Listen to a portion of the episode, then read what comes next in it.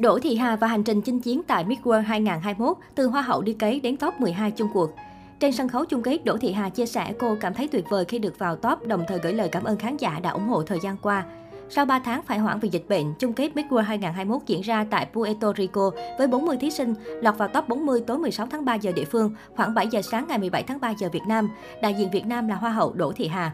Sau phần trình diễn trong đêm chung kết như những phần đồng diễn, trình diễn trang phục dạ hội, ban giám khảo chọn ra top mười hai, sau đó chọn top năm cùng một thí sinh chiến thắng cả giải thưởng sắc đẹp vì mục đích cao cả. Từ top sáu, ban giám khảo công bố các vị trí cao nhất của Miss World sau phần thi ứng xử. Đại diện Việt Nam Đỗ Thị Hà đã được gọi tên vào top mười hai nhờ chiến thắng hạng mục phụ, truyền thông trực tuyến, Digital Media Challenge dành cho người có tương tác tốt với fan trên mạng xã hội. Tuy nhiên, ở phút cuối công bố top mười hai, ban tổ chức quyết định gọi thêm một thí sinh nữa, thay đổi thành top mười ba. Sau khi công bố top mười ba, ban tổ chức tiếp tục công bố danh sách top sáu. Đại diện Việt Nam không thể tiến xa hơn, dừng chân ở top mười ba. Trong quá trình tham gia cuộc thi Miss World hai không hai mốt, Hoa hậu Đỗ Thị Hà liên tiếp đối mặt với những sóng gió mà bản thân cô có lẽ cũng không lường trước được. Khi dịch Covid mười chín diễn biến phức tạp, chung kết Miss World hai không hai mốt buộc phải tạm hoãn, Hoa hậu Đỗ Thị Hà đã bật khóc vì hụt hẫng. Hoa hậu họ Đỗ từng đối mặt với phản ứng trái chiều khi thể hiện khả năng đánh đàn tơ rưng với tác phẩm Cô gái vóc chông, nhạc sĩ Hoàng Hiệp. Khi đó, bà Phạm Kim Dung, chủ tịch Miss World Việt Nam đã đứng ra bảo vệ người đẹp. Chia sẻ với một tờ báo, bà trùm Hoa hậu nhấn mạnh đây chỉ là giai điệu trên đàn tơ rưng, không có lời bài hát. Tuy nhiên, mạng xã hội lan truyền thông tin hiểu nhầm tiêu cực về màn trình diễn của Hoa hậu Đỗ Thị Hà là tiết mục hát tại cuộc thi Miss World. Chúng tôi hy vọng các khán giả hãy hiểu rõ vấn đề, có góc nhìn tích cực về đại diện Việt Nam. Sự cố hy hữu Hoa hậu Đỗ Thị Hà gặp phải khi tham gia cuộc thi là cô không may bị ong đốt vào chân trong quá trình ghi hình cho phần thi Hoa hậu biển tại bờ biển Puerto Rico. Tuy nhiên, đại diện Việt Nam vẫn hoàn thành tốt phần ghi hình của mình trên bãi biển cùng các thí sinh khác. Khi chưa trở về Việt Nam do cuộc thi bị tạm hoãn, Đỗ Thị Hà mắc Covid mười chín ở Mỹ khiến người thân và người hâm mộ không khỏi lo lắng.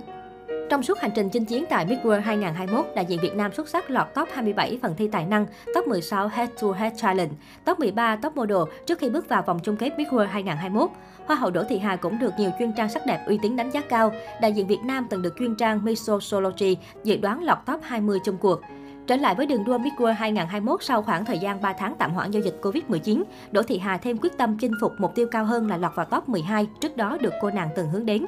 Người đẹp quyết tâm, từ đầu tôi đã đặt mục tiêu cho bản thân là top mười hai, tuy nhiên khi bắt đầu bước vào cuộc thi, tôi phải hướng đến mục tiêu cao hơn nữa. Bởi tôi đi thi không chỉ để trau dồi, học hỏi kinh nghiệm cho bản thân mà còn vì màu cờ sắc áo Việt Nam, vì mong muốn mang vinh quang về cho đất nước. Trong phần thi phỏng vấn kiến với giám khảo cuộc thi trước thềm chung kết Miss World diễn ra, Đỗ Thị Hà được ban giám khảo Miss World hai không hai mốt đưa ra câu hỏi yêu cầu giới thiệu về bản thân. Đại diện Việt Nam cũng chia sẻ kỷ niệm cô từng phụ giúp gia đình đi cấy ở quê nhà Thanh Hóa. Nhìn lại hành trình từ cô gái quê đi cấy vì bố mẹ từng sợ con bị ế, đến Hoa hậu Việt Nam và trở thành đại diện Việt Nam thi Hoa hậu Thế giới, Đỗ Thị Hà chia sẻ, tôi luôn biết ơn bố mẹ vì đã cho tôi những trải nghiệm đặc biệt thời thơ bé, dạy cho tôi những bài học để tôi thêm trân trọng những giá trị xung quanh. Điều đó đã giúp tôi trở thành một cô gái kiên cường, mạnh mẽ, độc lập như hiện tại. Đón nhận ngôi vị Hoa hậu Việt Nam và trở thành đại diện Việt Nam tại Miss World hai không hai mốt vừa là một điều may mắn và cũng vừa là thành quả cho những cố gắng nỗ lực không ngừng của bản thân tôi trước đây. Đảm nhận trọng trách này, tôi chắc chắn sẽ cống hiến hết mình, vừa để chứng minh rằng bản thân hoàn toàn xứng đáng và cũng vì mong muốn trở thành niềm tự hào của Việt Nam. Đỗ Thị Hà đã không phụ sự kỳ vọng của người hâm mộ nước nhà khi lọt top mười hai Miss World hai không hai mốt. Tại chung kết cuộc thi, cô là thí sinh đầu tiên được gọi tên top mười hai chung cuộc khi thắng giải Digital Media Challenge, giải truyền thông. Trên sân khấu chung kết, Đỗ Thị Hà chia sẻ, cô cảm thấy tuyệt vời khi lọt vào top. Cô gửi lời cảm ơn khán giả đã ủng hộ thời gian qua.